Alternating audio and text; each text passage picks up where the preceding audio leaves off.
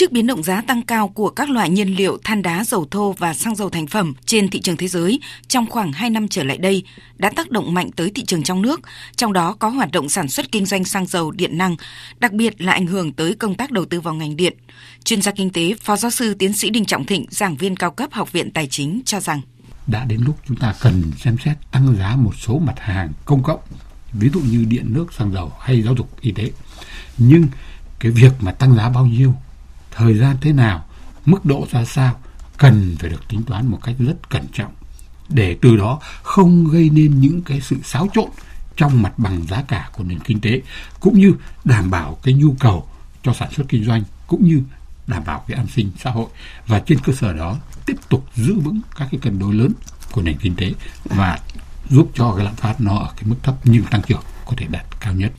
Vâng thưa quý vị và các bạn cần tính toán kỹ tác động của việc điều chỉnh tăng giá điện tới việc đảm bảo các cân đối lớn của nền kinh tế, ổn định vĩ mô, kiểm soát lạm phát. Đó là yêu cầu đầu tiên được các chuyên gia nhấn mạnh.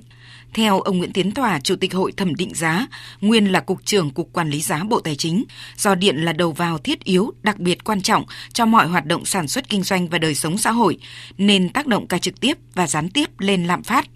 Do vậy, việc tăng giá điện cần tính đến lộ trình hai bước để phù hợp với sức chịu đựng của người dân và doanh nghiệp. Nếu mà thực hiện ngay và thực hiện đúng cái nguyên tắc của luật giá là giá phải bảo đảm bù đắp chi phí sản xuất kinh doanh cho cái ngành điện thì cái mức điều chỉnh giá điện tôi cho rằng là phải tăng khoảng 15% so với giá bán hiện nay.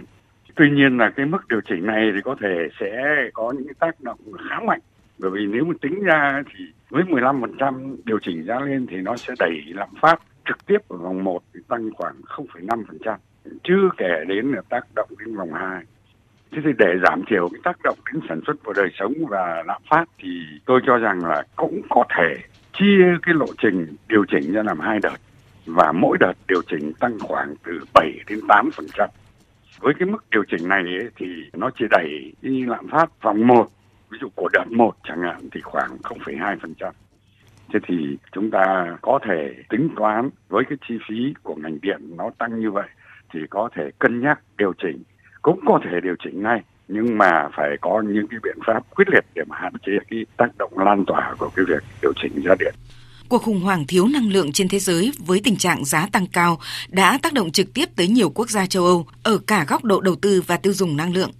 Bên cạnh việc tự nguyện tiết giảm tiêu dùng xăng dầu, điện ga của người dân, nhiều chính phủ đã đưa ra các chính sách tiết kiệm năng lượng thắt chặt hơn.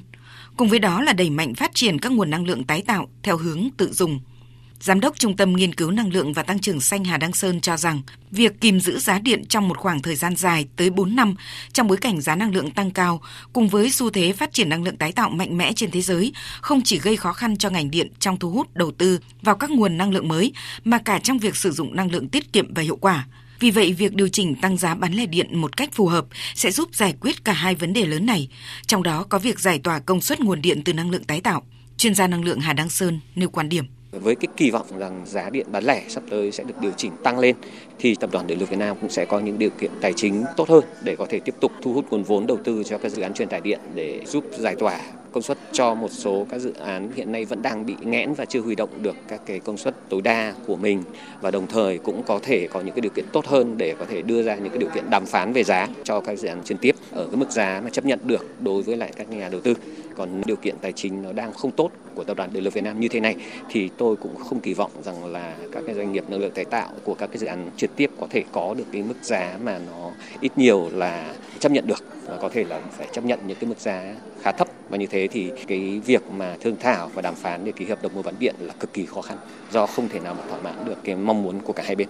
Ở phía người tiêu dùng điện, đặc biệt là khối doanh nghiệp sử dụng nhiều điện trong hoạt động sản xuất kinh doanh, chuyên gia năng lượng Hà Đăng Sơn đưa ra khuyến cáo. Có một số ngành thì cái việc phụ thuộc vào cái chi phí điện năng là khá lớn và do đó những cái doanh nghiệp này sẽ là những cái doanh nghiệp mà bị tác động lớn nhất. Và giải pháp thì đương nhiên cái thứ nhất là phải tăng cường các cái hoạt động đầu tư liên quan đến vấn đề sử dụng năng lượng tiết kiệm và hiệu quả đối với doanh nghiệp. Và đặc biệt là cần phải cân nhắc sử dụng thêm những cái nguồn tự phát, tự dùng. Ví dụ như là điện mặt trời mái nhà, ví dụ như là sử dụng sinh khối, hoặc là những cái nguồn mua ở mức độ gọi là chúng ta có thể quản lý được. Thì như thế thì nó sẽ tránh phụ thuộc quá nhiều vào cái cung ứng từ phía tập đoàn điện lực Việt Nam, cũng như là những cái việc mà điều chỉnh tăng giá ở ở cái mức giá cao bởi vì chúng ta biết là các doanh nghiệp sản xuất thì đa phần là nằm trong mức giá là tính theo các cái khung giờ khác nhau và do đó là nếu chúng ta có tính toán cân đối trong cái việc sử dụng các cái nguồn khác nhau vào những cái giờ khác nhau thì nó sẽ giúp giảm chi phí cho doanh nghiệp.